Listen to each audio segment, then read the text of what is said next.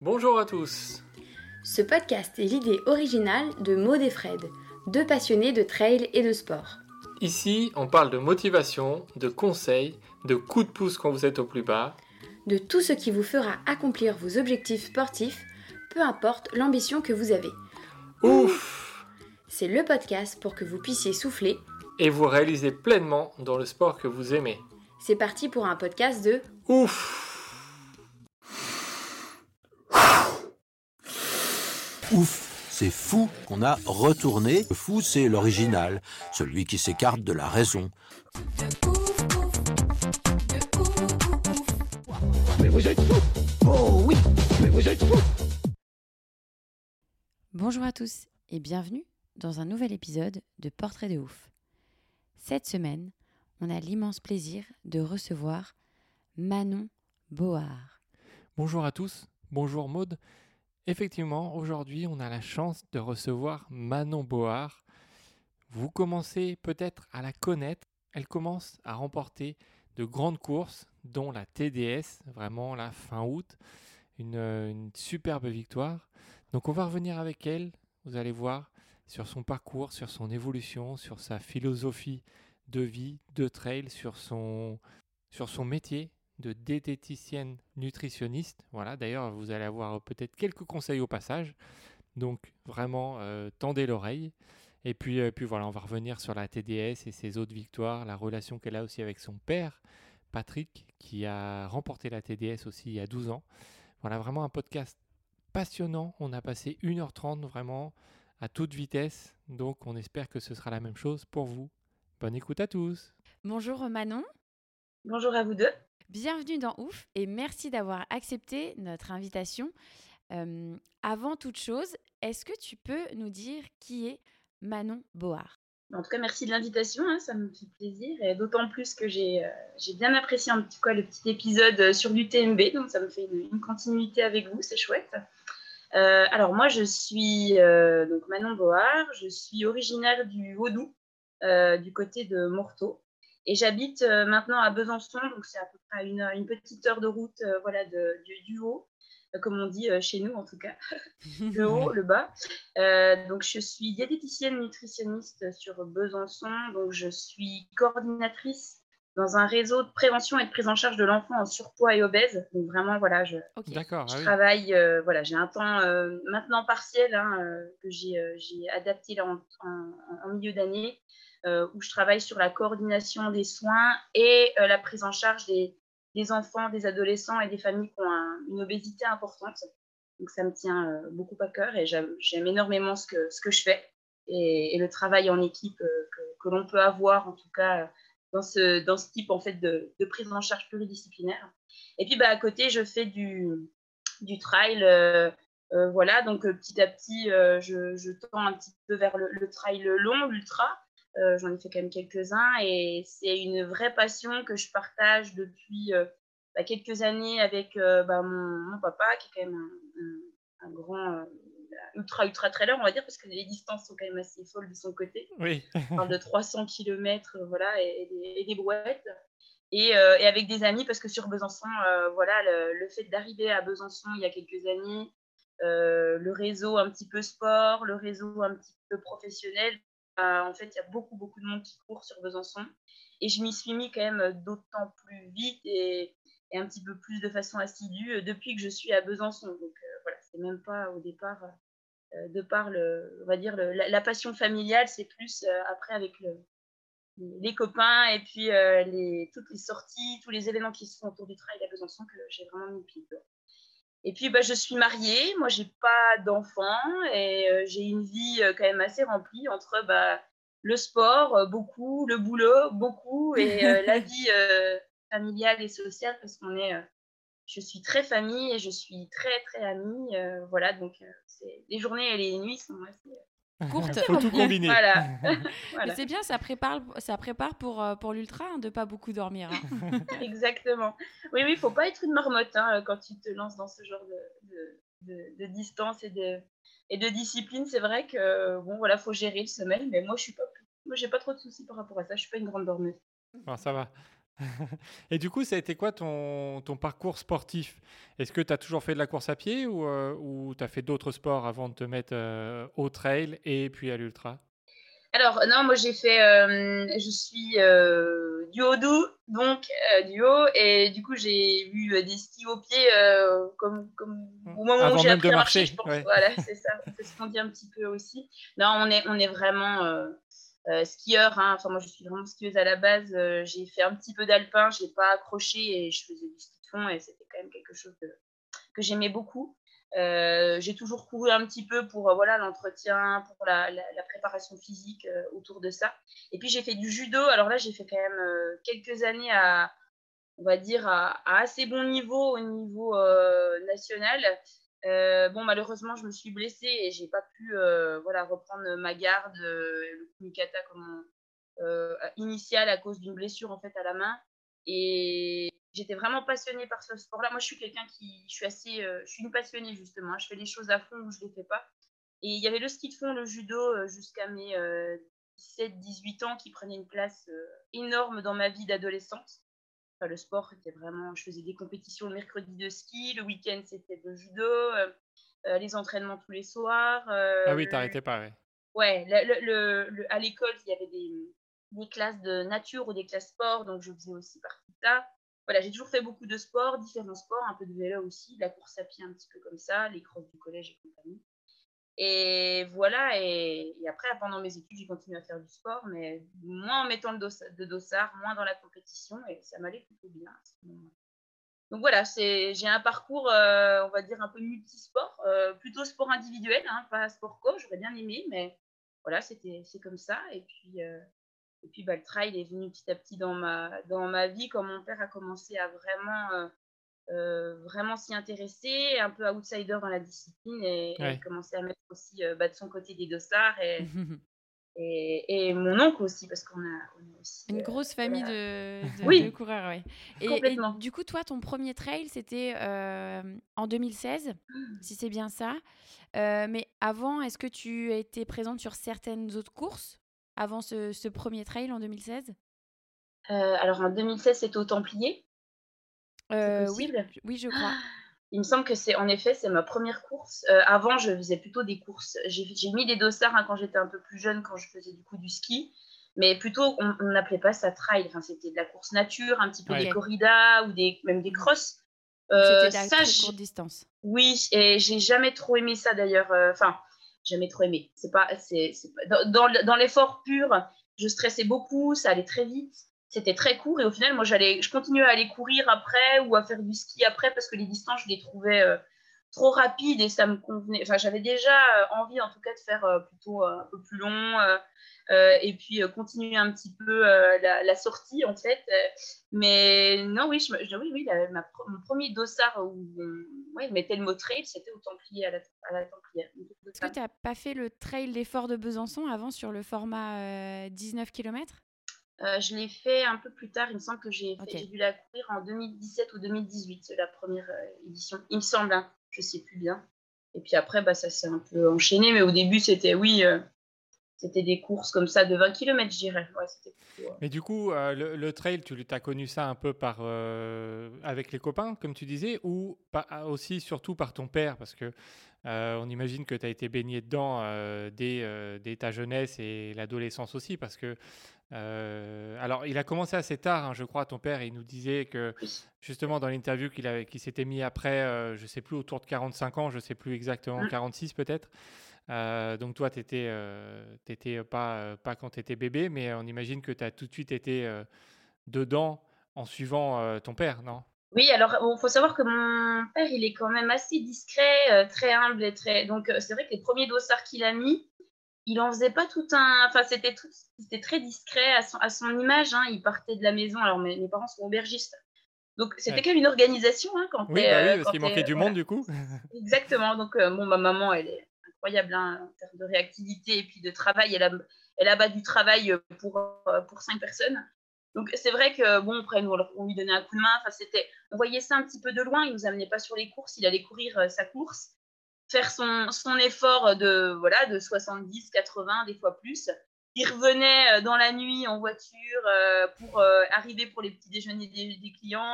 Enfin, c'était, voilà, on vivait ça un petit peu de façon indirecte, parce qu'il nous racontait aussi ses péripéties, parce que bon, voilà, il a quand même pas mal de courses et d'expériences et du coup d'anecdotes assez sympas à raconter. D'ailleurs, il a écrit un livre là-dessus, parce que vraiment, c'est à se tordre de rire sur certaines courses.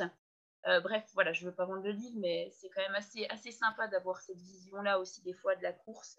On mettra le lien du livre dans la description, comme ça, si les gens veulent aller le lire, ça sera, je pense que ça pourrait être sympa. Ça peut être sympa, c'est des vrais récits en tout cas.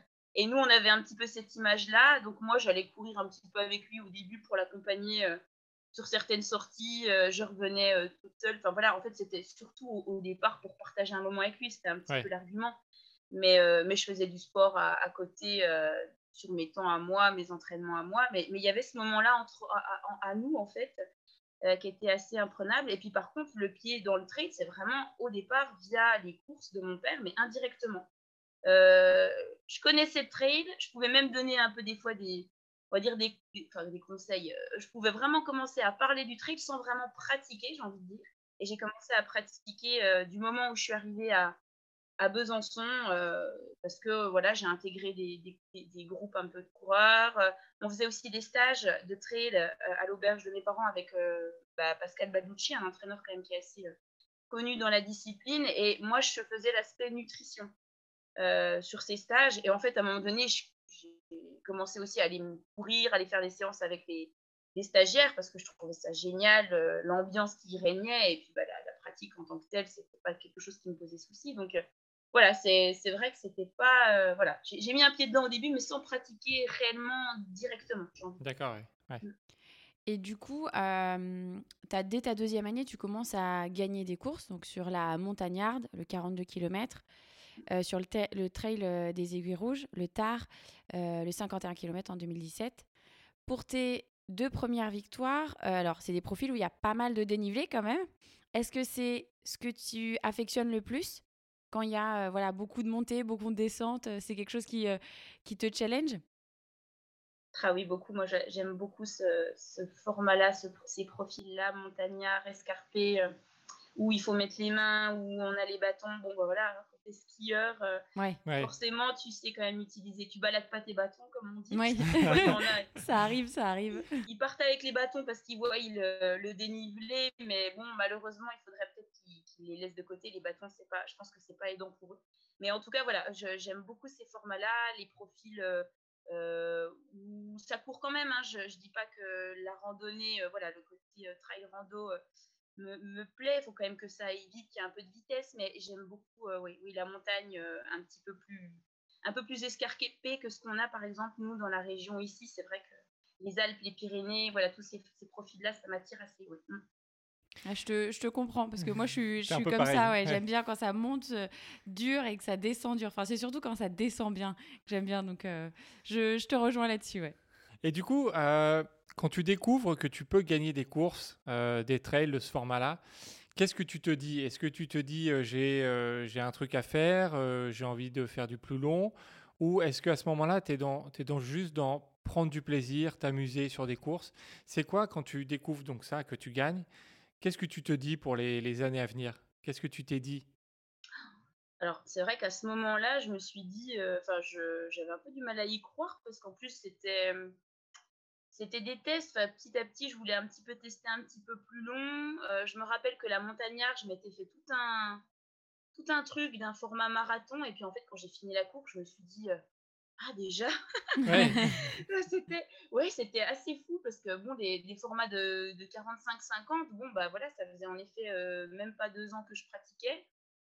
Et j'avais une aisance, en tout cas, dans l'effort. Après, le résultat en tant que tel, je me suis rien dit de particulier parce que, c'est pas trop mon tempérament. Je me suis dit, oh, chouette, en plus, ça fonctionne. C'est cool, ça fonctionne, c'est chouette. Je peux être un petit peu avec les garçons dans les avant-postes. Mais c'est surtout, je pensais surtout un peu à moi, au fait que, je pourrais en retester une deuxième, et puis je pourrais rallonger un petit peu la distance. Et puis, ah, puis celle-ci, elle m'intéresse. Enfin, voilà, aller courir dans les Alpes, en fait, c'est aussi un petit peu ça, en fait. C'était aller chercher des courses et des profils qu'on n'avait pas ici, parce que nous, ici, on a quand même, autour de Besançon, un gros circuit trail, mais qui est vraiment très ballonné, très roulant, et avec des distances très différentes. Donc, c'est très, très chouette, mais j'avais envie de découvrir autre chose.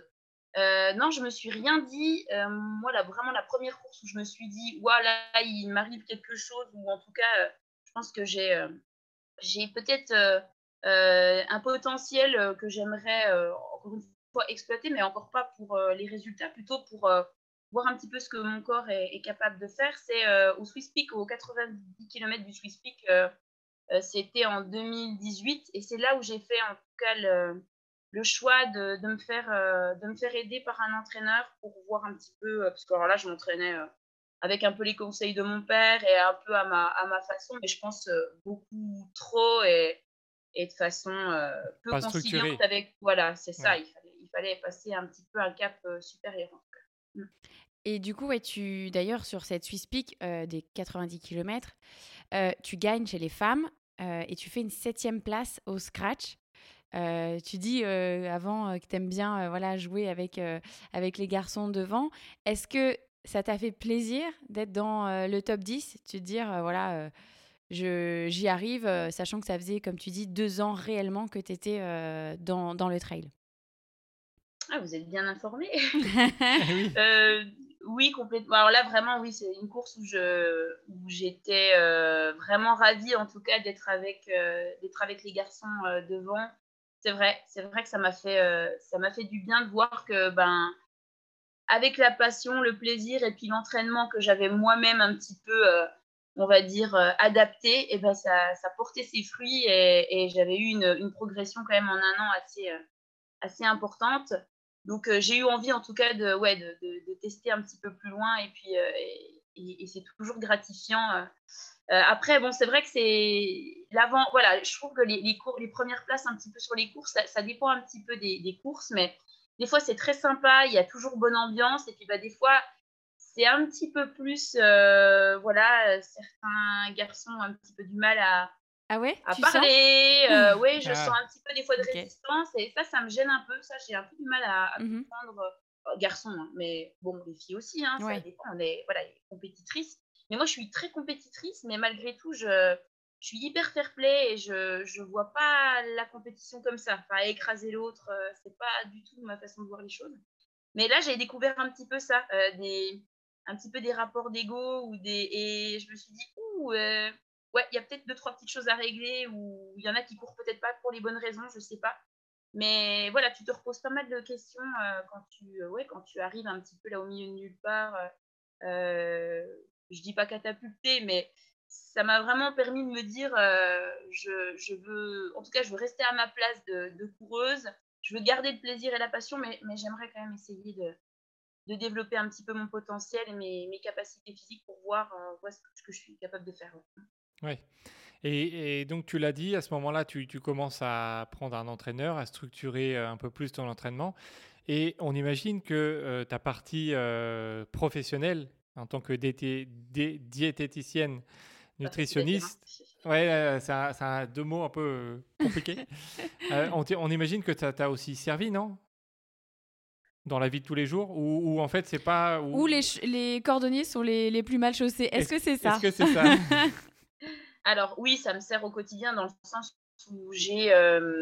Après, diététique, c'est vrai, derrière le mot diététique, on met des fois beaucoup de croyances et on imagine la restriction, on imagine les feuilles de salade, pas profiter de bons repas entre amis, pas profiter d'un verre de vin, de choses comme ça. Enfin, c'est vraiment un peu ce qu'on me dit au quotidien, hein, encore hier soir. Hein, alors, rassure-nous, on peut manger n'importe quoi, n'importe quand, presque. Alors, n'importe quoi, n'importe quand, je sais pas, mais en tout cas... Ça, c'est pour Fred, là, il essaie de négocier des trucs. Il faut me rassurer. En accord avec ses dimensions, les dimensions de l'alimentation, c'est-à-dire qu'on ne mange pas que des nutriments et des calories. L'alimentation, ce n'est pas qu'une substance et ce n'est pas que des nutriments qui nous permettent d'être performants. Ça va bien au-delà de ça. Et si en fait, on ne considère pas tout l'aspect émotionnel, l'aspect plaisir, l'aspect convivial, de l'alimentation, eh ben, c'est exactement comme le sport, comme l'entraînement et comme la pratique à l'entraînement. À un moment donné, on ne fait pas long feu. Si on fait à contre-cœur, ça ne marche pas forcément. C'est ça. Et en fait, tout est en accord avec nos ressentis. Quand tu as des vraies envies, quand tu as faim, quand tu n'as pas faim, il faut vraiment être à l'écoute un petit peu de tout ça pour choisir ses bons aliments. Et après, bon, c'était des principes de base. Donc, c'est vrai que moi, ici, je prends beaucoup chez les producteurs locaux. On va au marché. On achète beaucoup dans les magasins bio parce que j'ai la chance d'avoir des partenaires avec des bons produits qui travaillent vraiment avec des produits bio locaux. Donc, bon, voilà, c'est l'approvisionnement. Mais après, derrière, on mange vraiment de tout.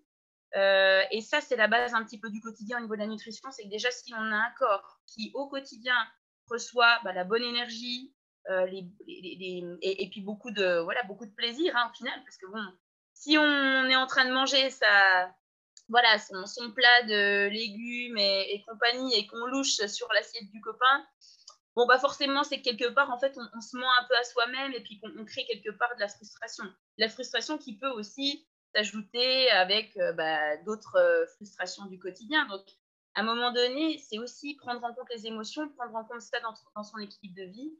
Et puis, trouver l'alimentation qui lui convienne à soi. Et encore une fois, moi, je mange comme ça, mais d'autres personnes auront des habitudes alimentaires complètement différentes et ça sera tout aussi, ils seront tout aussi bien dans leur discipline et dans leur corps. En tout cas, moi, ça me va bien de fonctionner comme ça et je me pose assez peu de questions, en fait, au final, parce que c'est très intuitif et c'est très… On a toujours porté une place importante à l'alimentation et à… l'hygiène de vie de façon globale dans ma famille et ça fait partie de mon éducation et c'est assez facile en fait au final aujourd'hui de prendre soin de ça. Après, ça c'est le quotidien, à l'effort c'est une autre paire de manches. Ça, ouais. Voilà, ça c'est pas toujours évident en effet et des fois il y a des courses, alors comme à la TDS, j'ai pris un peu froid en début de course et j'ai eu beaucoup de mal à m'alimenter et j'ai pas du tout pu suivre un petit peu la stratégie, en tout cas ce que j'avais prévu de faire sur ce plan-là. Et bon, j'ai manqué un petit peu de carburant, mais au final, ça ne m'a pas trop porté préjudice. Et donc, du coup, sur les courses, par exemple comme la TDS, tu parles de stratégie d'alimentation. Est-ce que c'est des choses que tu manges de manière quotidienne, que tu mets dans ta course, ou c'est des choses qui te donnent envie, où tu as plus de plaisir, où tu es sûr que ça t'apporte les nutriments essentiels? Est-ce que c'est plus plaisir ou plus rationné? En fait, il y a trois choses et c'est exactement ce que tu dis. C'est le côté tolérance digestive, c'est important parce qu'il faut pouvoir avoir quand même quelques billes, quelques bases pour adapter une alimentation qui soit tolérable à l'effort. Donc, ce qui nous fait envie ou ce qui a l'habitude de passer en règle générale peut ne pas du tout passer à l'effort parce que c'est pas physiologique. L'autre chose, c'est le plaisir en effet parce que bon, si on essaie de se cantonner ou d'avaler une boisson de l'effort qui est juste passable habituellement, elle ne passera pas en tout cas aussi longtemps, ça c'est sûr. Et puis la troisième chose, c'est aussi l'aspect énergétique parce que bien entendu, il faut aussi avoir un petit regard. Alors je ne dis pas qu'il faut tout calculer et compagnie, il faut être beaucoup sur le ressenti aussi, mais il faut quand même planifier un minimum et être un petit peu calculateur pour avoir en amont la bonne stratégie pour que le jour J, ça passe le mieux possible. Donc, il y a quand même quelques petites choses à prévoir, autant sur le plaisir, l'énergétique et puis le côté tolérance, confort digestif. Et pour ceux qui s'y connaissent un peu moins, il y a pas mal de ressources sur lesquelles on peut les orienter ou en tout cas se faire aider pour avoir une stratégie qui convienne et qui puisse se réaliser sur une course, d'une course à l'autre. Après, faut pouvoir s'adapter entre les courses parce que des fois, on n'a pas les mêmes… là, je n'ai pas pu m'alimenter, mais j'avais des produits que je prends habituellement. Des petits… Moi, je suis très petit pain suédois avec un petit peu de thon pour les encas et puis un peu de purée de patates douces ou des pommes de terre comme ça cuites. Et puis, c'est tout au final.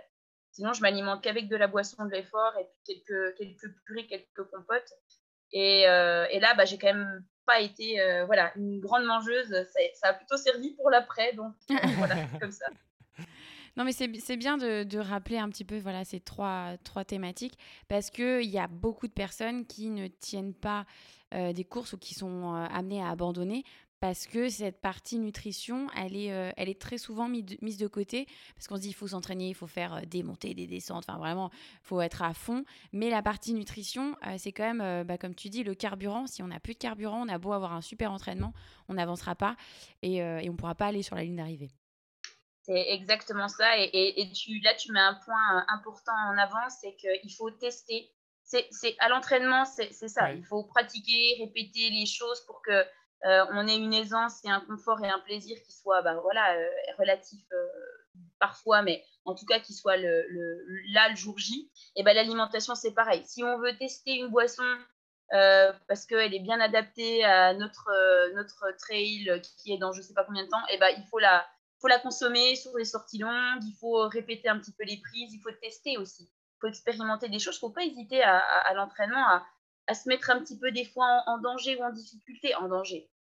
Oui, entre guillemets. En danger, ouais. Voilà, entre guillemets, mais partir par exemple avec un petit déjeuner bien en dessous de ce qu'on a l'habitude de faire pour essayer de créer un petit peu plus de ressenti de faim, pour essayer d'un peu plus s'alimenter, ou tester que de la boisson de l'effort sur des sorties très très longues, ou sortir un petit peu des sentiers battus, parce que c'est comme ça qu'on apprend de soi et c'est comme ça aussi qu'on a une vision le jour J la plus juste par rapport à nos besoins aussi, parce qu'il faut aussi se connaître, il faut connaître ses besoins, sinon on ne peut pas… C'est pas les diététiciens ou les médecins qui sauront les besoins en eau, en ça. Oui, parce qu'on est tous différents, hein. Ouais. On est tous différents, exactement. C'est ça qui est compliqué. Ça se calcule pas, c'est pas… La théorie et la pratique, c'est très différent. C'est clair. Alors, pour terminer ce chapitre un peu nutrition, est-ce que s'il y en a qui veulent te contacter pour avoir des conseils ou des plans, est-ce que tu fais ça ou est-ce que du coup, tu restes dans ce que tu nous as présenté au début ? Alors, j'ai eu beaucoup, beaucoup de sollicitations là, depuis quelques années et là, d'autant plus avec cette année où il y a quand même des courses qui marchent bien pour moi. Je le fais par passion. Un petit peu malgré tout à côté de mes temps de travail, parce que du coup je fais quand même aussi un petit peu nutrition sportive sur des événements, des choses comme ça, mais vraiment je vois là aujourd'hui que le temps me manque, j'ai plein d'autres axes et voilà, je veux pas en tout cas pour l'instant développer ça, mais c'est clair que j'adore ça et j'aime aussi beaucoup rencontrer les gens et adapter et personnaliser un petit peu les approches, surtout qu'ils sont souvent assez étonnés de l'approche qu'on peut avoir autour de cette diététique justement, qui est beaucoup plus holistique et beaucoup plus comportementale que ce qu'on peut imaginer au départ. Et j'aime beaucoup en fait surprendre, c'est plus ça, c'est donner un petit peu une autre envergure un petit peu et des pistes aux personnes. Après voilà, en ce moment c'est compliqué, c'est assez rythmé, donc j'avoue que je vais pas me faire de la pub, ça serait vraiment pas adapté à mon planning, mais oui. Ça marche. Alors, on a parlé des bonnes expériences, hein, de tes premières victoires, mais il y a aussi eu des abandons. Donc, on voulait revenir dessus parce que ça fait partie hein, de la pratique et parfois, on apprend plus d'un abandon que d'une victoire. Tu as eu l'expérience de quelques abandons sur la CCC en 2019, la Swisspeak 170 en 2020. Est-ce que pourquoi est-ce que tu sais pourquoi tu as abandonné et comment tu t'es servi de ces abandons pour progresser justement ? Le fait de se servir un petit peu de ces expériences, qui sont des expériences certes entre guillemets pas négatives, parce que au final on apprend toujours, même si c'est jamais un bon moment. Hein, les abandons, moi, ça fait jamais plaisir. Ouais. Voilà, j'ai beaucoup de mal dans l'après, hein, on est très déçus, on a des regrets, c'est jamais facile à passer et bon, on a même des fois des petites phases un petit peu de déprime hein, quand même, ça peut aller assez longtemps, un mois après le Swisspeak, ça a été très compliqué. La CCC, c'était c'était ça passe ou ça casse, j'étais blessée, j'avais une bursite calcanienne avant de prendre le départ. Donc, je savais que de toute façon, le jour J, c'était… Alors, j'avais découpé ma chaussure.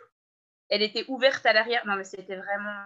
comme quoi, des fois, on fait des choses… Mais là, j'ai appris là-dessus, sur le côté préservation de la santé. Quand tu ne te sens pas, quand tu n'es pas à 100% de tes capacités… C'est mieux de ne pas y aller. Hein. Voilà, autant pas y aller. Et en fait, j'ai pris le départ avec une envie mais énorme de voir un petit peu… de prendre le départ, justement, d'une course de l'UTMB. En plus, la CCC, moi, je rêvais déjà TDS. Hein. C'était vraiment, par conseil de mon entraîneur, à commencer à aller un petit peu sur des formats de 100 km, mais avec un peu de roulant. Donc, voilà, j'adorais le parcours, mais je pensais déjà à la TDS.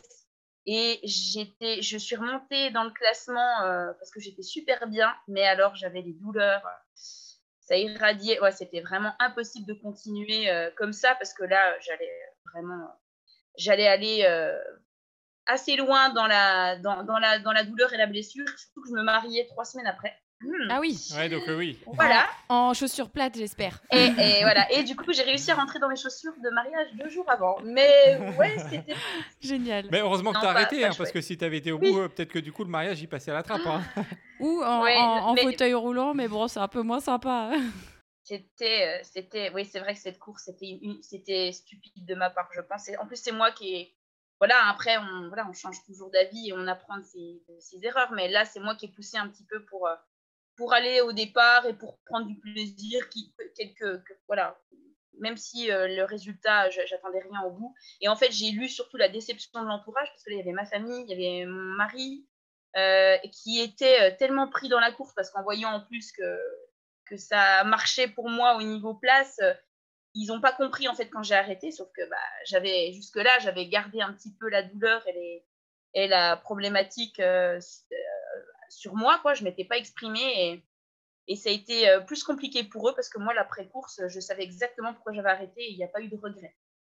Pour le Swisspeak, ça a été beaucoup plus compliqué parce que là, en fait, je pense que je suis assez fougueuse quand même. Hein. Enfin, c'est normal quand on apprend aussi, quand on débute, on a besoin aussi d'apprendre à se connaître. Et là, je pense que musculairement, avec le confinement, les répétitions un petit peu des confinements et le pas fait d'avoir fait suffisamment de montagne, j'étais pas prête musculairement pour un effort si long et je suis partie comme à l'habitude dans mes tempos, dans mon rythme. En montée, ça va toujours, moi, il n'y a jamais de souci. Et en descente, 1 longue descente, 2 longues descentes, 3 longues descentes, c'est là où ça fait mal, hein, musculairement, ouais. Les descentes, ça pardonne pas, ouais. C'était il aurait fallu réduire un petit peu le rythme, où je préservais un peu plus sur la descente par rapport à l'état, on va dire, de préparation dans lequel j'étais. Et en fait, les descentes de 1000, 1200, des moins comme ça, quand on a fait peut-être une ou deux en reconnaissance et que tu as eu plusieurs mois de confinement sans faire de réelle musculation et tout, bon. Ouais. Voilà, je pense que c'était pas une erreur, hein, mais c'était un test. Par contre, là, j'ai pas compris parce que là, moi, j'avais pas du tout imaginé que je finisse... comme ça, musculairement, à être randonneuse sur cette course, alors que j'étais, encore une fois, bien motivée et c'est le corps qui lâche. Et j'ai eu des œdèmes très, très importants. Je me rappelle, pour la petite anecdote, hein, je m'arrête au 140e kilomètre, où là, vraiment, je voyais mes jambes complètement me lâcher. J'appelle mon entraîneur pour qu'on discute un petit peu de ça, parce que moi, vraiment, j'étais dépassée par ce qui m'arrivait.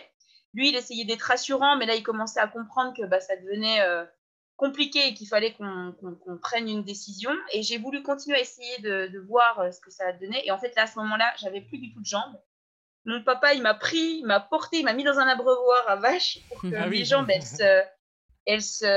ça se calme, parce qu'en fait, je ne pouvais plus du tout marcher. Donc, 10 minutes, le temps de 10 minutes, je ne pouvais plus continuer à marcher. Ouais. Ouais. Donc là, j'ai arrêté, mais avec un goût mais tellement amer. C'était oui. Et j'avais beaucoup d'avance, j'avais une belle gestion jusque-là, j'avais pris un plaisir mais monstrueux dans la nuit. Enfin, c'était excellent. Le parcours, il est sublime. Et là, le corps qui veut plus, c'était très dur mentalement. C'est dur, ouais. Ouais. Ouais. Et du coup, tu as retiré quoi de cette deuxième abandon par la suite ? Tu t'es dit plus d'entraînement, plus de préparation, une gestion… Travailler les descentes. Ouais. Et en fait, de toute façon, la préparation, je l'ai eue sans souci parce qu'on n'a pas eu tous ces soucis après coup de confinement. Donc, de toute façon, là, je suis arrivée sur mes autres cours, j'étais prête. Enfin, j'ai toujours été prête physiquement. Par contre… le passage au-delà de 120-140 km, dans ma tête, là, par exemple, à la TDS, je pensais qu'à ça. Ah oui, je savais qu'en descente... c'est pas le mur du marathon, mais c'est le mur du 140e. Du 140e sur la descente. Parce que je sens que j'ai une petite sensibilité quand même par rapport à d'autres, où il faut que je fasse attention musculairement à la descente, à l'excentrique. Et là, en fait, sur la course de la TDS, c'est simple, j'ai appris de mon erreur, enfin, en tout cas de ma gestion sur le Swiss Peak. J'ai fait toutes les descentes bien en dessous de ce que je fais habituellement, même à être des fois un petit peu sur les freins. Mais j'étais vraiment en confiance, focus là-dessus. Je voyais les garçons avec moi dérouler, je voyais vraiment que j'étais un petit peu trop sur la récup, parce que là, le cardio, je récupérais très vite dans les descentes. J'étais un petit peu en dessous, mais malgré tout, ça m'a permis en tout cas d'avoir zéro pépin musculaire jusqu'au bout, et d'aller jusqu'au bout, même en gardant pas mal de force et de puissance sous la semelle. Donc voilà, il faut tester un petit peu les choses, et je pense que cette course de 170, ça m'a énormément appris sur, encore une fois, la gestion, même si je pense que c'est quand même quelque part un peu mon point. Je suis un peu métronome quand même, mais c'était plus sur la gestion musculaire, hein, ces côtés un petit peu souplesse, ce côté un peu descente, en essayant un petit peu de mettre le moins, être sur l'économie au final, que la gestion cardio pure et dure. Ouais. Alors, il y a une progression, 30 km, 90 km, 145. C'est quoi la suite? Est-ce que tu te dis, je vais tester 170, je vais tester 200, je vais tester 350 comme papa, ou est-ce que pour l'instant, tu es bien tu as trouvé ton format 100, 140, 170, on va dire? Est-ce que tu imagines la suite ou pas encore? Bon, on verra où mon corps et l'envie me mènent, mais moi j'ai très envie en tout cas de revenir sur un 170 parce que j'ai envie de le boucler, hein, ce 170. Prendre la revanche, ouais. Ça c'est sûr. Après, j'avoue quand même que passer 24-30 heures d'effort, voilà, 30 heures d'effort, je me projette clairement. La diagonale, c'est quelque chose ça me plaît beaucoup, et je trouve que ça passe vite. Bon, alors là, vous allez vous dire peut-être, parce que quand je dis ça aux gens, ils me disent ça passe vite, une journée dehors à courir. Ouais, mais moi, tu sais, nous, c'est 2 journées hein, qu'on passe dehors, voilà. Et on trouve que ça passe vite aussi. J'ai déjà fait le Tour des Géants 6 jours, et c'est vrai que,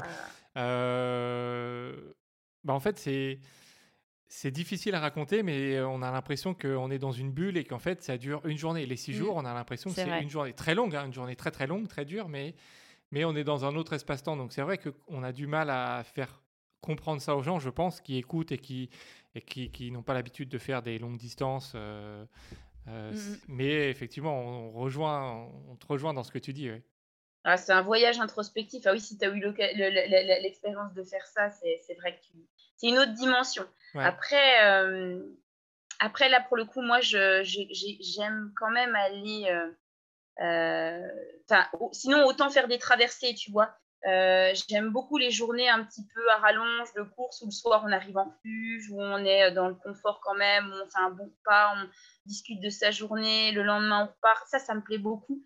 Un effort prolongé comme ça, je sais pas. En tout cas, moi, ce qui m'attire plus, là, c'est vraiment les formats entre 100 et 170. Je sens que je prends vraiment plaisir à ça. Passer les 200, je ne sais pas. Et alors là, ce que peut faire mon père est aussi un petit peu dans les après. Hein, y a quand même toujours l'après qui n'est jamais très, très… Tu ne te sens pas trop bien dans ton corps, quand même, je trouve. Hein, c'est quand même assez traumatisant, il faut dire ce qu'il y a. Même si, voilà, hein, il y a plein de choses qui font qu'on peut quand même être dans une récupération et dans la santé, dans cette discipline-là, mais quand même, c'est des efforts qui sont assez impressionnants au niveau impact psychologique, hein, je veux dire, et physique, mais surtout psychologique. Pour l'instant, je me dis que ce n'est pas pour moi. Pas tout de suite, et puis, voilà, vraiment, je débute. Oui, il y a le temps. Hein, oui. Ouais. Ouais. Puis j'ai envie encore d'avoir cette vitesse quand même.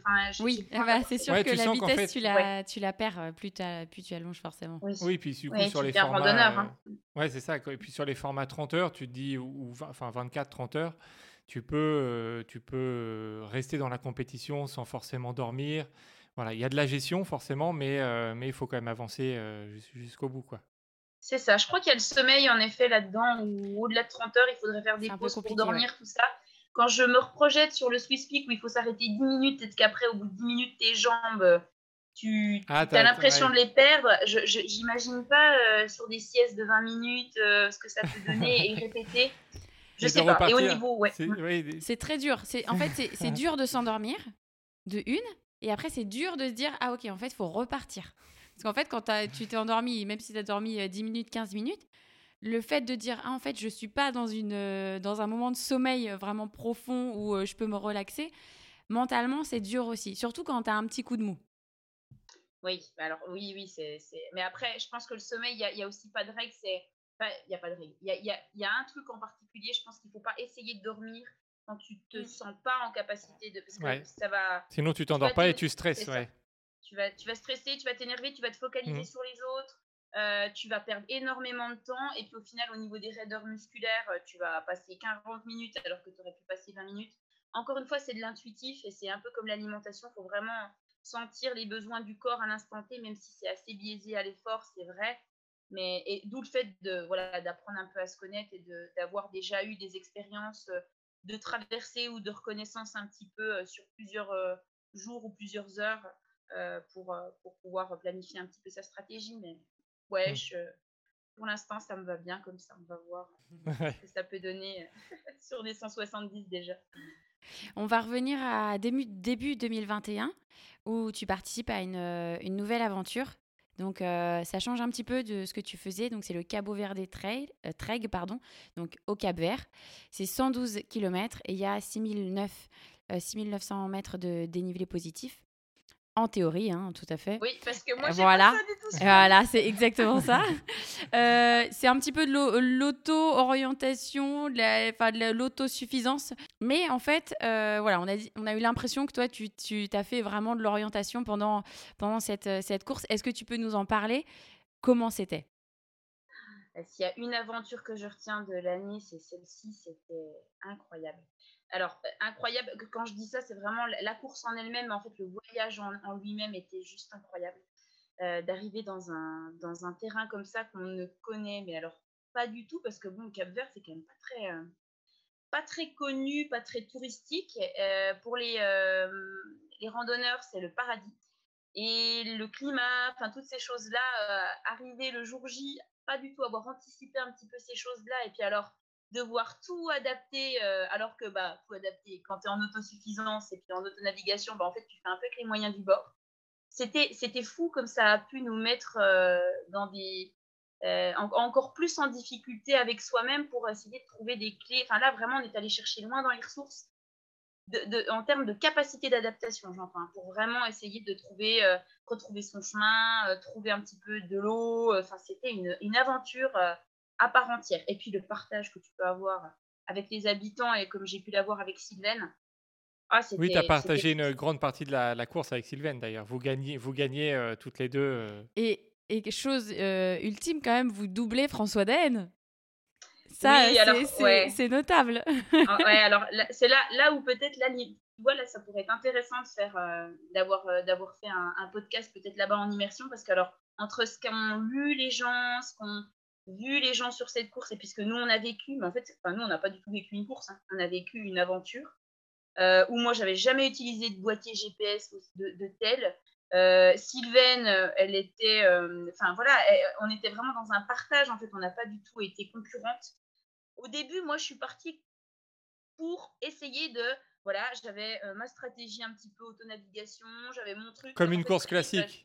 Exactement. Et je suis vite sortie de ça en me disant « Non, mais alors là, en fait, ce que tu as prévu de faire, pourquoi tu es venue là, tu n'étais pas sur le bon chemin. » Alors, je n'étais pas sur le bon chemin, on va dire. Physiquement voilà, physiquement. Mentalement ouais. Et au GPSiquement, quoi. Voilà, c'est ça. C'était pas la bonne vision, peut-être. Et en fait, j'ai changé un petit peu de cap au début en me disant « On va partager quelque chose. L'idée, c'est d'aller d'un point A à un point B, découvrir l'île. Et là, la baffe, on a eu l'impression de faire, de traverser je ne sais pas combien de pays. Enfin, rien. Tout est différent. On faisait 30 km. On arrivait après dans des espèces de dunes, dans des canyons. 15 km plus tard, on arrivait sur des énormes terrasses avec des falaises et des rizières et des... Et c'était fou. Enfin, vraiment, on a pris un plaisir à se découvrir soi, mais aussi à découvrir cette île et ses habitants qui sont quand même… Quand tu tombes sur un village, t'es content. Non, mais oui, c'est assez sympa comme course, hein. Enfin, comme course, oui, comme aventure. Et je pense que ça va se développer parce qu'il n'y a vraiment pas l'aspect du coup dossard et confrontation. On est dans l'entraide et on vit un séjour sportif aussi parce qu'autour, il y avait tout le côté culturel, un peu touristique au final qui a fait que l'aventure, quand on est rentré, mais on savait, on a eu avec mon mari, là, on s'est dit, mais... Comment on va faire pour repartir dans notre côté, quotidien, des choses tellement folles. Et mais non, sur le côté, François a eu des grosses difficultés au niveau hydratation. Et c'est aussi là, je suis très humble et très... Il a fait ce qu'il fallait, il a dû s'arrêter plus longtemps que prévu. Enfin, il a vraiment rejoué avec les cartes qu'il avait. Le climat était vraiment particulier. Donc voilà, François, il a quand même des besoins très importants. On avait... très peu d'eau au final, donc il fallait gérer un petit peu tout ça. Donc les petits gabarits comme nous deux, ça fonctionne. On était plutôt privilégiés. Je pense que c'était assez bien d'être à deux et de pouvoir se monitorer un petit peu comme ça. Lui, il était bon tout seul dans sa stratégie. Mais on a eu 2-3 petits coups quand même où l'eau, moi j'ai passé 1h30 avec 200-300 ml d'eau quand il fait 35 degrés. C'est compliqué, on n'est pas serein. On n'est pas tout le temps serein. Oui, mais j'aurais dû prendre plus d'eau. Hein. Là, c'est ta stratégie. J'avais prévu de mettre entre 3 et 4 heures pour relier certains points, sauf que, l'autonavigation, des fois, on mettait 1 heure à trouver notre chemin. Donc, imaginez, l'eau, elle diminue en 1 heure. Donc, il a fallu aller trouver des habitants et aller acheter des fois des produits sur la route, c'était super. Franchement, j'ai adoré et je pense que je ferai ce genre de choses. Ouais, donc au final, l'orientation qui te faisait un petit peu peur, t'as pris quand même un peu de plaisir du coup, même si on se perd, ça t'a donné envie de refaire ce genre d'aventure. Oui, avec du recul et puis maintenant quand je repense à ça, par contre c'est vrai que vous m'auriez vu les premiers kilomètres, j'ai pesté un peu. Hein. Je faisais, puis en plus moi je suis vraiment pas, j'avais pas cette lecture là, Je suis comme mon père, hein, là-dessus, c'est quand même pas évident. On n'a pas une des grandes capacités d'orientation. Je me retrouvais au front de mer alors que tout le monde partait dans les terres. Enfin, c'était pas pour moi. Et à deux, c'était un peu de mon côté très confortable. Et à chaque fois, d'ailleurs, Sylvaine était plutôt sur la bonne voie. Et moi, une fois sur 10, j'arrivais à trouver peut-être... J'étais à peu près sûre de moi, mais une fois sur 10, donc imaginez... Ah, donc heureusement que tu étais avec Sylvaine, hein, sinon tu aurais été en retard pour la TDS. Complètement, je pense que je ne serais encore pas arrivée. Je pense que j'aurais même probablement fait un autre chemin et fait beaucoup plus de kilomètres, parce que du coup, moi, j'ai fait 125 kilomètres avec quasiment 8000. Ouais, donc, j'ai fait 15 bornes, 15-20 kilomètres de plus que prévu. Voilà, au moins, tu connais bien l'île. On peut dire que tu es allée au Cap Vert et que tu es allée en immersion. Elle a testé tous les chemins. Même les baby-foot dans les maisons, on les a vus. D'accord. Les canaux. Ah non, mais alors on est passé dans des endroits, des bananeraies sur des tuyaux, sur le baby-foot, on prend à gauche ou à droite. C'était dingue. Franchement, c'était pas simple. En tout cas, on retient que ça vous a soudés toutes les deux et que... Au final, malgré la difficulté, ça t'a plu et peut-être ça t'a donné envie peut-être d'en refaire dans d'autres endroits. Oui, et en Éthiopie notamment. Ah bah super. Ah oui. Tu vois, quand tu parlais tout à l'heure de retourner à ton quotidien, moi je le comprends totalement parce que je suis partie, j'ai fait 2 ans de tour du monde toute seule avec mon sac à dos et j'ai couru quelques courses, une vingtaine. Quand je suis rentrée ou même quand tu reviens, au moment où tu reviens, c'est compliqué de te remettre dans un quotidien, de reprendre, on va dire, des choses standards, sédentaires, où tu n'es pas en mouvement tout le temps et tu n'as pas cette connexion constante avec les populations qui sont localement implantées, quoi. C'est vrai que c'est difficile. C'est ce que j'allais dire. Je pense que il y a un peu 2 choses. Il y a le côté introspectif où quand tu reviens à la réalité, hormonalement, il y a des choses qui se passent et tu as toujours un petit peu cette phase de... un petit peu, je dis toujours des primes, mais c'est quand même ça. Hein, c'est ça. Et qu'on réussisse ou pas, hein, au final, qu'on soit, il y a ça. Et puis là, le voyage, comme tu le dis, avec le côté acculturation, quand tu reviens, alors je vais être un peu, mais tu trouves un peu tout le monde con. Malheureusement, on est un peu insatisfait de tout. on est dans une société quand même particulière, et en fait le voyage permet quand même d'ouvrir tellement les envergures, et puis le côté ouverture d'esprit, que quand on revient on se dit « Ah, ça va être difficile, je vais me remettre dans tout ça, mais ce que j'ai pris ailleurs, j'ai envie de le garder, j'ai envie de le garder longtemps. » C'est donc, exactement ça. Oui. Tu ramènes des choses. Moi, j'ai ramené plein de choses dans mes bagages, et alors, je vois ce que tu veux dire. C'est, alors, le côté con, c'est peut-être pas ça, mais il y a un décalage, je trouve, parce qu'on a l'impression d'avoir vécu 100 000 vies, et les personnes qui ont forcément vécu des choses, hein, ça ne veut pas dire qu'en ne voyageant pas, on n'a pas des vies, mais il y a un décalage qui se crée, et il y a un temps de réadaptation pour se dire, OK, en fait, les codes ici, c'est comme ça, mais il y a des choses qu'on garde, et en tout cas, moi, j'essaie de le garder, parce que sinon, on revient à quelque chose, la personne qu'on était avant, et on n'a pas appris. C'est exactement ça que j'ai retenu.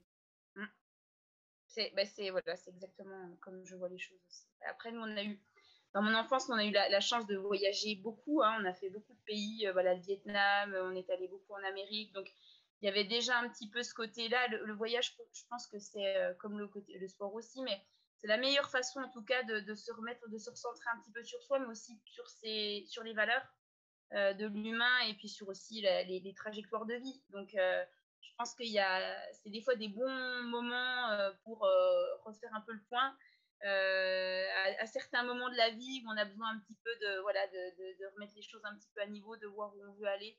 Je pense que c'est la meilleure un petit peu des façons de s'y prendre. Bon, c'est chouette ton expérience, en tout cas, de voyage. 2 ans, c'est magnifique. C'était trop court. Je m'étonne, ça passe vite, et en même temps, je pense que les proches ont le temps de manquer, mais ça passe vite. Hein, ouais, ça passe très très vite, et en fait, on a l'impression, comme un ultra, on a l'impression que c'est très très long, et en même temps, c'est très très court. Mm. Et puis on n'a qu'une seule envie, c'est de recommencer, comme les courses. Une fois qu'on rentre, on se dit je vais où, je vais faire quoi, je vais aller rencontrer qui.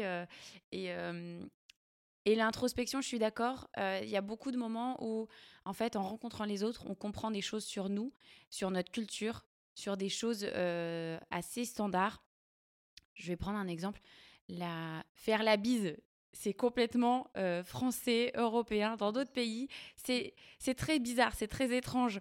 Expliquer ce concept, c'est des trucs, en fait, c'est même pas explicable. En fait, les gens, ils disent, mais pourquoi on s'embrasse dans certains pays, et pourquoi on s'embrasse sans se faire vraiment des bisous, c'est ça, oui, qui est étrange. Donc, il y a plein de choses comme ça, et on se dit, mais pour toi, c'est normal, mais pour d'autres, ce n'est pas normal. Et en fait, c'est plein de choses. Là, j'ai pris vraiment un petit exemple, mais c'est chouette. Ouais, les représentations des gens, et les croyances, ou en tout cas les habitudes, c'est toujours sympa de découvrir. Alors après, il faut être dans la bienveillance, et puis il faut être aussi à sa place, parce que des fois, sans le vouloir, on crée un petit peu des... Nous, au Vietnam, moi, je me souviens de certaines situations où on ne voulait pas créer de déception ou quoi, mais malgré tout, des fois, tu crées un malaise, et c'est jamais évident de savoir comment l'autre apprend les choses. C'est vrai. Mais c'est le temps de se mettre en confiance l'un à l'autre, et puis c'est une richesse humaine, et c'est toute une histoire de relations humaines, quoi. On espère que ça vous a donné envie de voyager, en tout cas. Après cette petite parenthèse du voyage.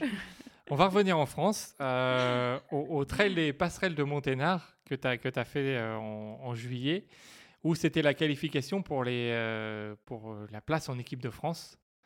Et est-ce que tu peux nous raconter cette course ? Donc, tu termines 2e, 7e au scratch, de nouveau dans le top 10.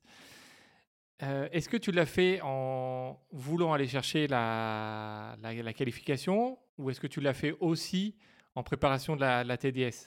Et dans quel mode tu l'as fait, cette course ? Alors là, c'était le challenge, de l'année, hein, vraiment. C'est une course, en effet, que j'ai mis un petit peu au dernier moment avec mon entraîneur pour aller chercher la qualification. Okay. Parce que la 2e manche de qualification, c'est dans une semaine, là. Et c'est du côté de l'Alsace, c'est à Rouffach.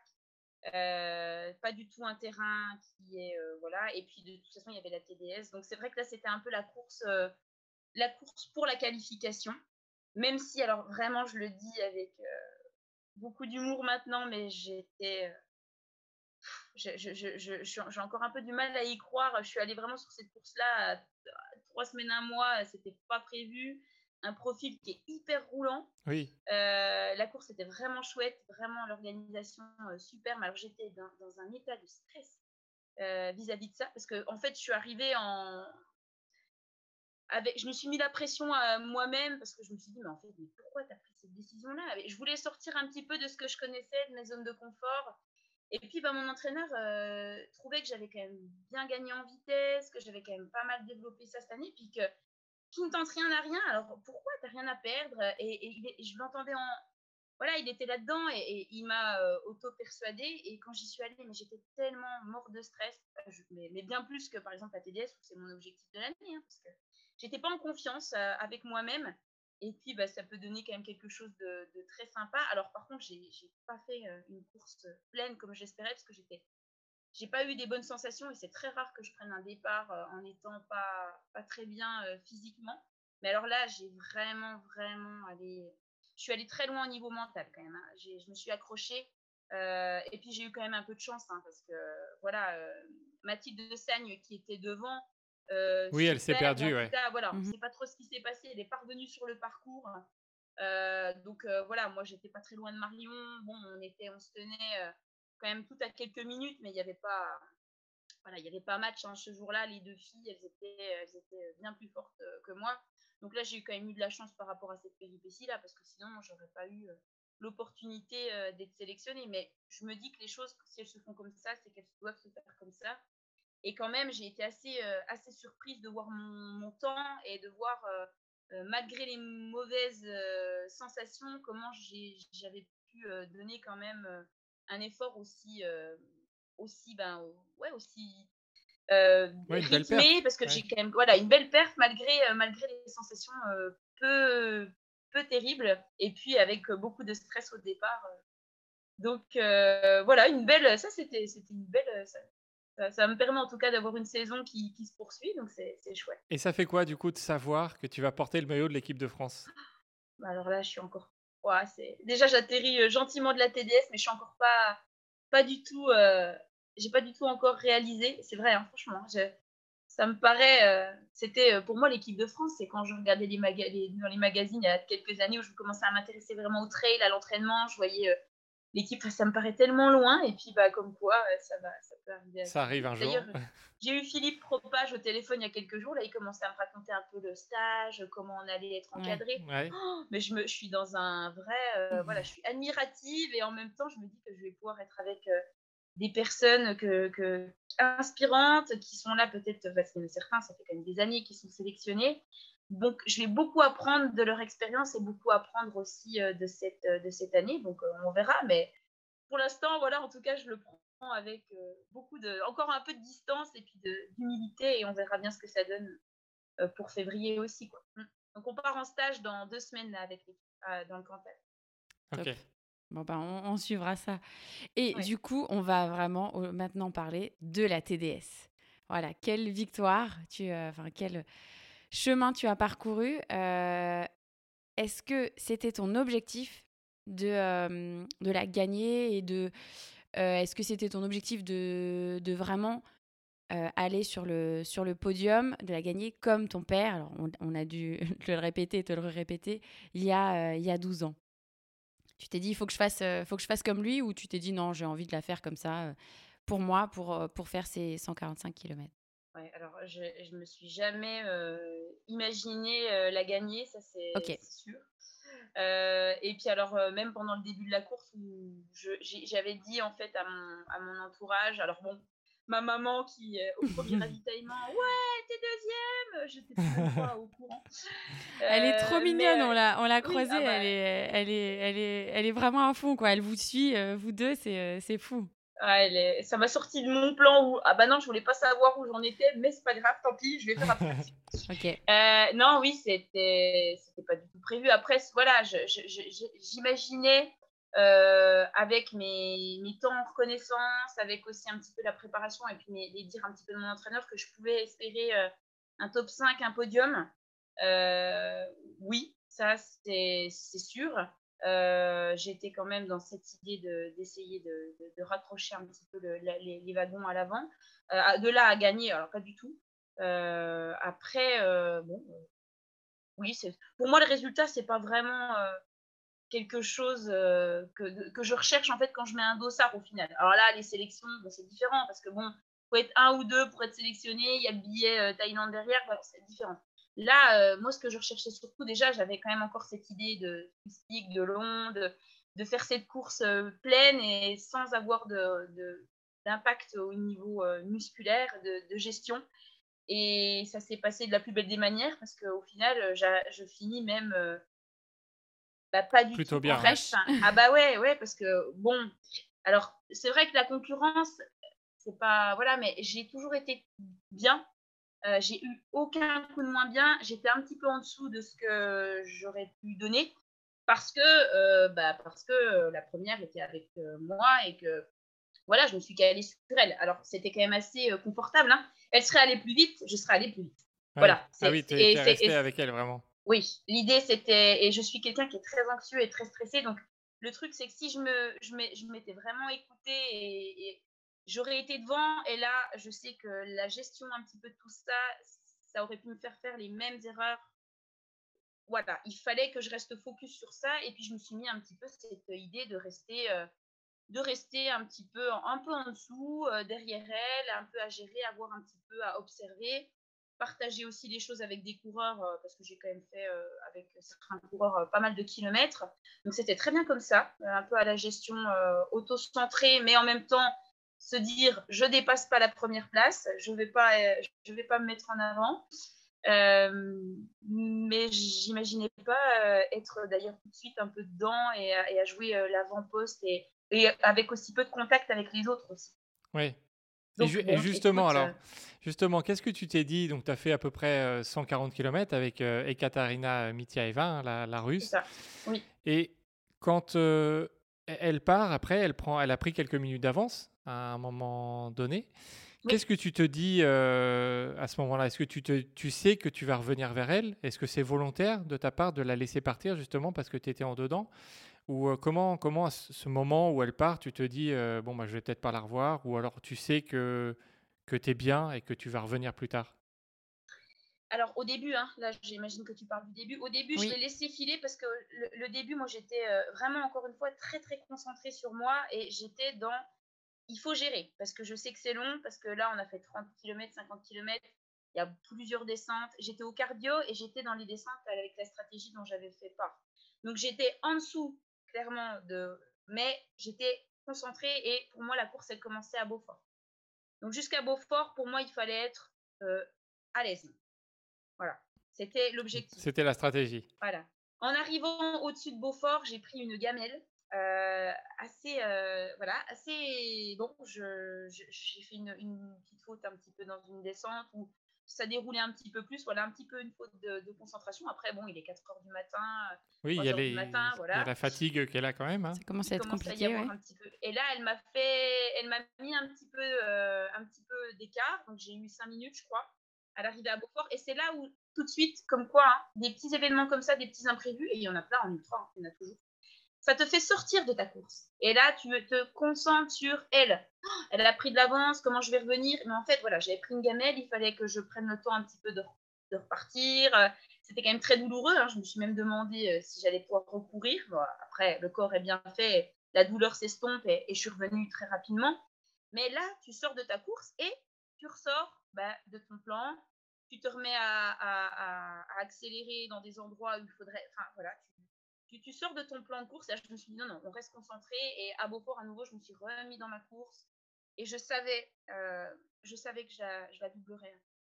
Ah oui, tu savais déjà. Parce qu'elle était, oui, parce que moi, j'étais vraiment bien et qu'elle était, elle n'était pas bien. Elle hyperventilait. Ça faisait un sacré moment qu'elle était plus dans son effort et qu'elle se battait un peu avec moi qui collais, quoi. Donc, je savais que j'allais la dépasser. Et par contre, c'est le jeu aussi, hein. J'ai échangé avec elle est très très sympa, on a passé des moments ensemble à discuter où voilà, on se soutenait chacune, c'était, enfin, surtout elle parce qu'elle n'était pas bien puis qu'elle avait des problèmes un peu d'estomac à certains moments Et puis après, bah, à un moment donné, je suis partie sur mon rythme à moi au niveau du ressenti. Puis là, j'ai quand même commencé à creuser l'écart. Mais tardivement, et je pense que c'est la bonne stratégie. J'ai eu la bonne stratégie sur cette course-là en fonction de cette concurrente-là. Encore une fois, ça aurait été d'autres concurrentes ou ça aurait été plus rapide, bah, je serais allée, je pense, plus vite et j'aurais géré peut-être un peu plus tôt les choses. Enfin voilà, il faut s'adapter à chaque fois aux courses et aux conditions voilà, à l'instant T, quoi. Mmh.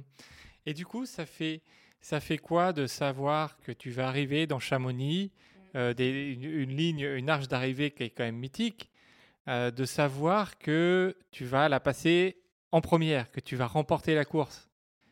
Comment tu l'as vécu, ça? Qu'est-ce que tu t'es dit? Ça fait quoi, tout simplement? Alors, vous avez vu la vidéo d'arrivée? On était là.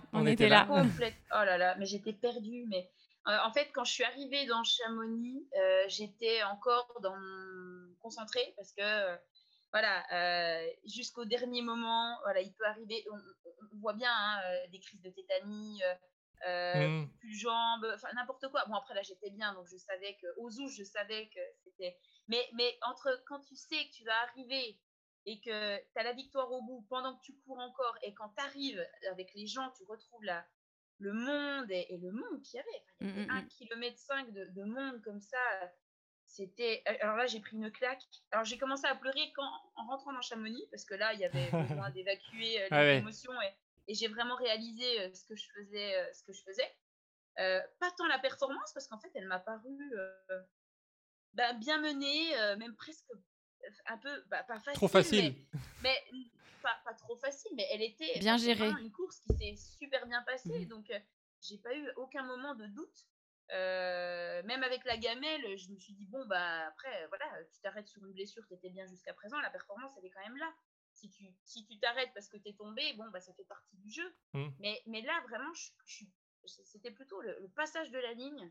Et puis ça m'a renvoyé à l'arrivée de mon père, parce que moi j'étais là à l'arrivée de mon père il y a la première édition, mais ça m'a renvoyé un petit peu ça. Comme si c'était un petit peu le corps, l'esprit, un petit peu en décalage, comme si tu te regardais en fait. Bah, je pense que ton père l'a vécu aussi parce que du coup, dans le podcast ou UTMB Inside, on l'a vu, hein, je l'ai vu sur la... en t'attendant. Hein, juste avant. On t'attendait, c'était peut-être 30 minutes avant que tu arrives. Il était un peu dans tous ses états aussi. Oui, ton mari aussi. Il était à deux doigts de pleurer, hein, vraiment. Et, et donc, voilà, c'est ce que nous disait Patrick, hein, c'est que ça lui renvoyait justement son image d'il y a 12 ans. Donc, c'est marrant d'avoir vécu ça vraiment père et fille. On imagine que ça rajoute encore de la beauté à la victoire.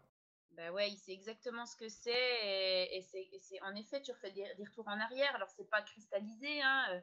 Il a fait tellement d'autres courses, d'autres expériences et puis il sait aussi, il me connaît un petit peu maintenant, donc c'est vrai qu'il sait aussi de quoi je suis capable. Je pense qu'il n'imaginait pas quand même que je puisse, ce jour-là en tout cas, faire cette place-là, mais c'est vrai que ça a été un partage assez fou avec mon père. Alors déjà sur la reconnaissance et puis...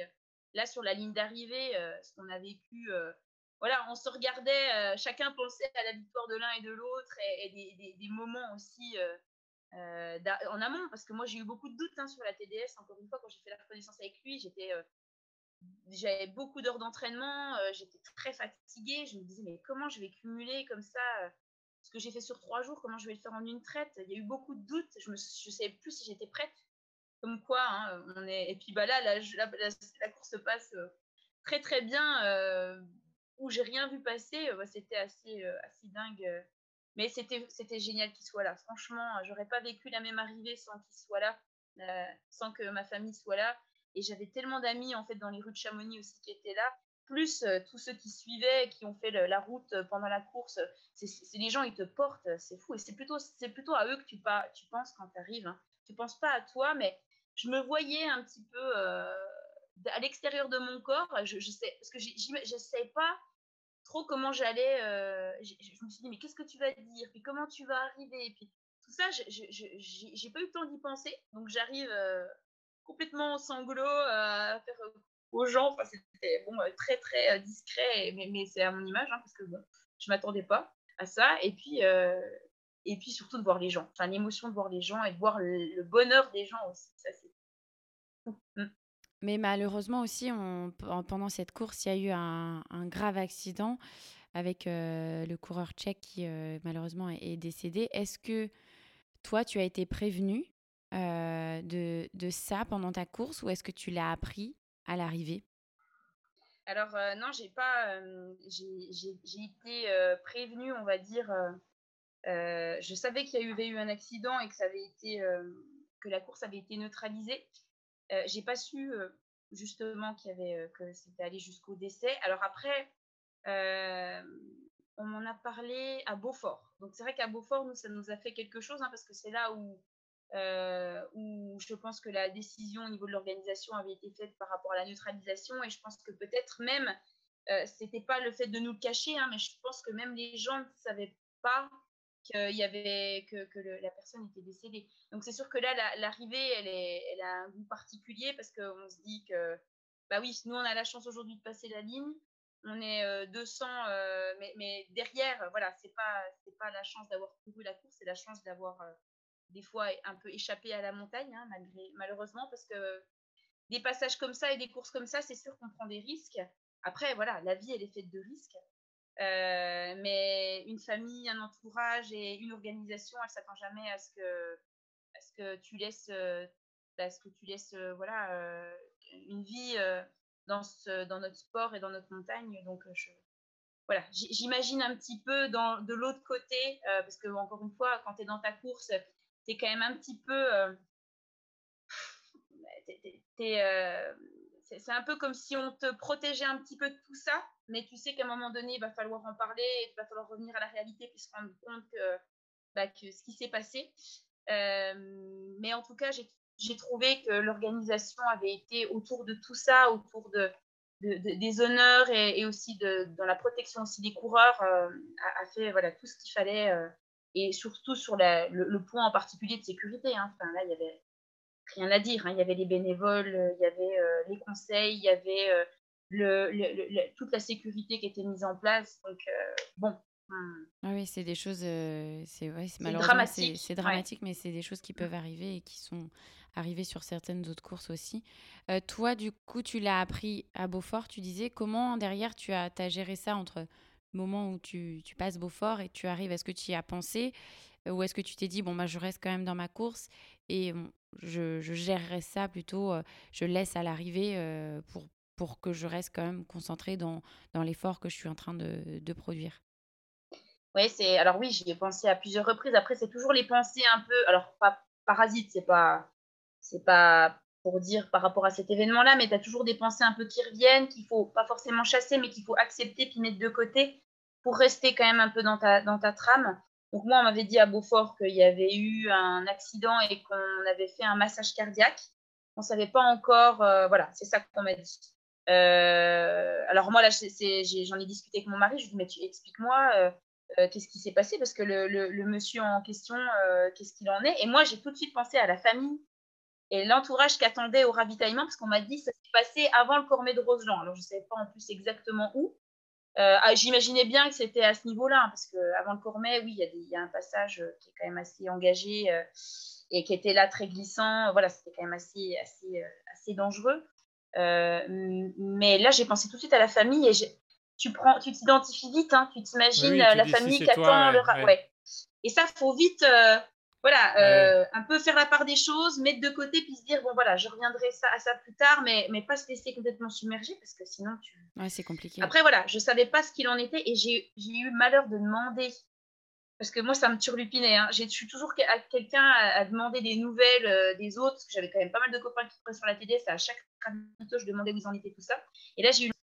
Est-ce que tu es au courant et est-ce que tu as eu plus d'infos? Et en fait, il n'était pas au courant. Alors bon, je me suis dit, alors qu'est-ce que tu es en train de faire si ça, est-ce que vraiment c'est vrai? Parce que toi, tu es encore une fois dans ta course, on ne parle pas de ça à chaque fois. Est-ce que tu es en train de créer aussi du stress chez cette personne-là? Comment lui, il est? Enfin, je ne sais pas trop ce que tu crées chez les gens. Donc, je me suis dit, bon, voilà, tu restes tais-toi, tu restes dans ton… Tu ne viens pas aussi colporter ou mettre du stress chez les autres et… Et on en a parlé à l'arrivée avec la fille, voilà, la fille Poletti et avec l'organisation. C'est là où j'ai appris que malheureusement, voilà, c'était aller plus loin que ce qu'on aurait pu imaginer. Voilà, oui, c'est comme l'a dit Maud, hein, voilà, malheureusement, ça peut arriver. Bon, c'est arrivé. On va croiser les doigts pour les prochaines années. Du coup, toi, tu gagnes la TDS. Est-ce que tu te dis, l'année prochaine, c'est l'étape supérieure et c'est l'UTMB au programme ou pas? Tu sais pas encore. Non, si, je sais, hein, mais alors non. Sauf qu'il il faut en effet que j'en parle un petit peu avec mon entourage et ceux qui m'accompagnent au niveau préparation et. Parce qu'il y a quand même dans cette discipline, je pense, des étapes et des moments clés. Et l'UTMB, ça fait quand même partie, à mon avis, des événements incontournables, même si ce n'est pas la course qui me fait rêver en tant que telle. Moi, je marche encore une fois beaucoup au plaisir et au rêve. Et moi, c'est la TDS qui me faisait rêver. Il y a la Diagonale, il y a aussi quelques autres courses un peu plus sauvage, l'échappée belle, tout ce type de course-là qui, là, vraiment, pour moi, c'est... Mais je pense que je ferai l'UTMB, alors pas l'année prochaine, mais je la mettrai comme un objectif sportif, peut-être pas pour moi un objectif cœur, mais en tout cas sportif de saison, parce qu'il faut... si à un moment donné, je veux aussi essayer de faire de belles choses au niveau du trail et voir un petit peu ce que je peux valoir avec un beau plateau de coureuse. Je la ferai, c'est sûr, mais je la ferai une fois. Je l'aurai préparée spécifiquement, mais il y aura d'autres courses coup de cœur cette année-là, ça c'est sûr. Je pense que je la ferai dans 2 ans. Après, encore une fois, ça sera à voir un peu aussi au niveau de ces nouvelles qualifications et puis aussi par rapport à la saison prochaine. Mais peut-être pas tout de suite. Là, j'avoue, j'ai d'autres envies pour l'année prochaine. La Diagonale, par exemple. Oui, la Diagonale, t'en parlais. C'est quelque chose qui me ouais, là, ça m'attire beaucoup. Ouais. Et je suis allée plusieurs fois à La Réunion et les parcours de là-bas, l'île en tant que telle, elle est très attirante, et elle est très inspirante. Donc, je pense que j'irai plutôt là-dessus. Et pourquoi pas la PTL avec ton père ? Est-ce que c'est sauvage. Est-ce que c'est sauvage. L'objectif, attends, ça peut être l'objectif un jour. Franchement, en tout cas, non, je pense ça t'a fait rire, oh donc je suis pas sûre que ce soit. Ouais. Ouh là, comment on ferait les deux ? Vous allez vous marcher dessus, vous allez vous engueuler, c'est ça ? On s'engueule jamais, mais surtout on va se perdre. Ah oui, c'est vrai que c'est aussi au GPS. Ouais. Et oui, il faudrait qu'on ait quelqu'un qui soit très fort en orientation avec nous. Hein, mais ça serait magnifique. Après, je suis pas sûre que les efforts à étapes comme ça, un petit peu, je sais pas.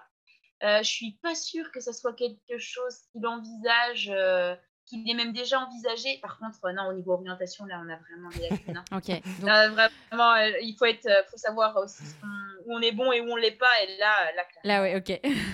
ouais, non, c'est pas une bonne idée. Mais j'espère mettre un jour un dossard sur une course avec mon père. Ça serait génial. Et c'est fort probable que l'année prochaine, ça se fasse. Donc, sur la Diag, justement. Ah, super. Ça serait incroyable. Ouais. Okay. Parce que rien que la force de l'autre, tu sais que l'autre court, tu sais que l'autre il a peut-être une galère alors que toi t'es bien, tu penses à l'autre, c'est énorme parce que ça peut, pour moi en tout cas, je sais pas comment lui il peut vivre ça, mais pour moi je me sers beaucoup de ses expériences et de ce qu'il a pu ressentir et de ce qu'il peut me raconter sur ses ressentis quand ça va pas ou quand ça va bien. Et je pense que être en même temps sur un effort, un tel effort sur la même course, sur le même parcours, ça peut être énorme comme... le rendez-vous est pris. La Diagonale, donc 2022. Attention, aïe. Ça va dépendre de lui, je pense, parce que lui, il change un peu d'avis. Ça peut aller, venir. Oui. Il a tellement d'envie, tellement de choses qui l'attirent, mais j'aimerais bien que ça se fasse. Mais comme il écoute ce podcast, parce que si tu es en train de parler, ça va lui mettre un petit peu de la pression. Donc, Patrick, voilà. Rendez-vous. Voilà. Écoute-nous. Rendez-vous en 2022. Ah là là, ça serait super. Ouais. Je sais pas comment ma mère ferait pour les ravitaillements, mais Mais on trouvera toujours... Alors, s'organise. Ça s'organise. Il y a juste quelques endroits qui sont moins accessibles. Voilà, mais sinon, ça s'organise.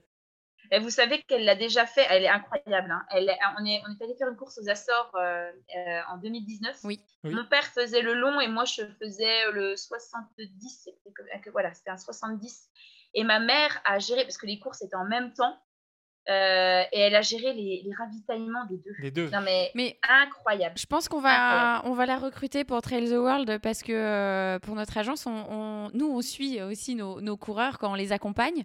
Donc, si on a... Voilà, bah, du coup, on va demander peut-être à ta mère d'être la troisième personne à nous aider parce que c'est vrai que... Hein. C'est vrai que c'est pas facile. Vous aurez tout ce qu'il faut au niveau ravitaillement, vous connaîtrez tout le monde. C'est l'encyclopédie des coureurs, hein, vraiment, c'est un Ludocole 2.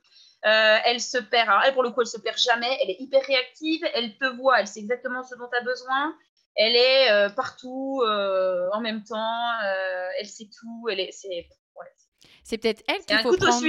C'est peut-être elle qu'il faut prendre pour la PTL. Oui, finalement. Faudrait peut-être réfléchir à ça. Ouais, alors là, il va falloir avoir juste un peu de préparation quand même physique, mais c'est vrai que c'est au moins en orientation. Comment elle s'appelle, ta maman ? Elle s'appelle Virginie. Bon, bah Virginie. Virginie, alors Patrick, rendez-vous en 2022 pour la Diagonale. Virginie, rendez-vous en 2025 pour la PTL. Voilà, c'est fait.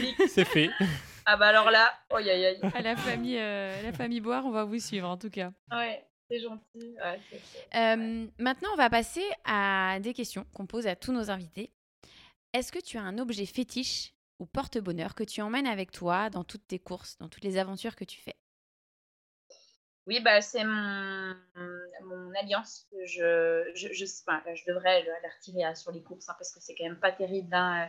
Quand tu as les bâtons, les dragons et la pierre, ça peut... Mais non, je la garde tout le temps sur moi. Ça, c'est quelque chose que je... Et c'est un objet, j'ai besoin de le toucher, c'est un repère corporel et c'est très très important pour moi. Mmh. Si tu devais rencontrer Manon Bohard, qu'est-ce que tu lui dirais ? Aïe. Alors là, je vais être nulle, je pense. Je sais pas, je pourrais pas, je sais pas. C'est trop bizarre. J'ai pas une estime de... Enfin, c'est pas évident. J'ai tellement peu confiance en moi. Qu'est-ce que je lui dirais ? Enfin, je lui dirais... continue à faire ce que tu sais faire bien et voilà. Et pose-toi les bonnes questions pour faire les meilleurs choix possibles. Parce que moi, je suis quand même dans pas mal de questionnements, de choix... en ce moment, pour allier un petit peu mes vies, on va dire. Donc voilà, je lui dirais de prendre le temps et le recul nécessaire. Voilà. Bah, t'as trouvé quelque chose à lui dire à cette Manon, au final. On va dire ça. Qu'est-ce que tu réponds à tous les gens qui disent que tu es une ouf ? Je leur dis qu'on est tous quelque part ouf. Hein. Alors je leur dis, peut-être que pour moi, en tout cas, j'ai pas la notion que ça soit quelque chose. Mais toi, qu'est-ce que tu fais qui pourrait te dire, elle va penser aussi que je suis ouf par rapport à ça. Enfin, voilà, on a tous des particularités. C'est ce que je leur dis souvent. Je leur dis, vous savez, on est tous un peu extraordinaires. Hein. Extraordinaire. Extraordinaire. Elle était comment, Manon, à 10 ans ? Ouf. Alors, elle était ouf. Hein. J'ai toujours été assez hyperactive. Alors, je me suis calmée un petit peu avec le temps, mais quand j'étais enfant, ouais, c'était assez impressionnant. Beaucoup d'énergie, à courir partout, à faire plein de choses en même temps. Voilà, à l'école, je faisais le chat en classe, j'embêtais les copains. J'étais quand même bonne élève, mais les professeurs avaient un peu du mal à me gérer, à me canaliser. Ouais. Donc voilà, j'étais plutôt la pile électrique. Ouais. Comment la famille Bohard voit la Manon d'aujourd'hui, à ton avis ? Je pense comme une jeune qui sait où elle va, assez persévérante et déterminée. Je sais qu'ils me voient qu'ambitieuse et dans la progressivité. Voilà, pas brûler les étapes. Je sais aussi qu'ils me font confiance par rapport à l'évolution que je peux avoir. Voilà, la connaissance aussi de ce que mes limites et puis de ce que où je peux aller aussi chercher les objectifs. Ok. Est-ce qu'il y a une course, alors tu en as peut-être déjà parlé, Tu vas nous dire si c'est ça ou si c'est une autre. Est-ce qu'il y a une course qui te fait rêver ? Donc on sait la TDS, hein, tu y as pensé pendant plusieurs années. Mais est-ce qu'il y a une autre course ? Donc il y a la Diagonale, tu en as parlé aussi. Est-ce qu'il y a une autre course encore que ces deux-là qui te font rêver et que tu te dis un jour il faut que je les termine et peut-être que je la gagne ? Eh bien, une course... Non, alors voilà, la Diagonale, l'échappée belle, c'est des courses qui me donnent très très envie. Ou une aventure alors. Voilà, une aventure, voilà, des traversées, ça c'est sûr. Moi j'aimerais vraiment traverser la Corse en courant. Je l'ai fait là sur des répétitions, donc il y a des traversées comme ça qui me tiennent à cœur. Hein. Les Pyrénées, la Corse, des chaînes de montagne au final qui me ressemblent avec des profils. Ouais. Après mythique, voilà. C'est surtout dans l'environnement, je suis déjà allée sur des... Et j'ai envie d'y retourner, mais j'ai envie d'y retourner avec les baskets aux pieds et puis avec un petit sac et courir, en fait. Okay. Donc, c'est plutôt ça qui m'attire beaucoup. Des courses, il y en aura probablement d'autres que je ne connais encore pas. Donc, à voir. Il faudra passer un petit coup de fil à Lambert Santelli hein, pour ça et puis avoir 2-3 petits paceurs et paceuses parce que il y avait aussi une paceuse hein, dans les lièvres de Lambert. Ah oui, ouais. D'accord. Ah oui, je savais. Bah, c'était la seule femme, cas, je crois que c'est Juliette ou Julie, je crois, son prénom. D'accord. Et donc, je pense que ça pourrait être une bonne paceuse pour ta petite traversée. Eh bah oui, oui petite, voilà, en tout cas, c'est quelque chose je pense que j'irai dessus. Ouais, j'ai envie de tester. Ah, super. Eh ben, on va suivre ça. Est-ce que tu as un dernier mot pour toutes les personnes qui nous ont écoutés jusque-là, avant qu'on se quitte ? Écoutez, je suis ravie d'avoir pris ce temps d'échange avec vous. Vous êtes tout aussi ouf l'un que l'autre. J'espère en tout cas aussi que les auditeurs auront eu autant de plaisir à ce que nous on échange, à écouter en tout cas ce podcast. Et puis je vais écouter vos prochains podcasts. Et si vous en faites en immersion, voilà, je serai sur d'autres courses ou sur d'autres événements.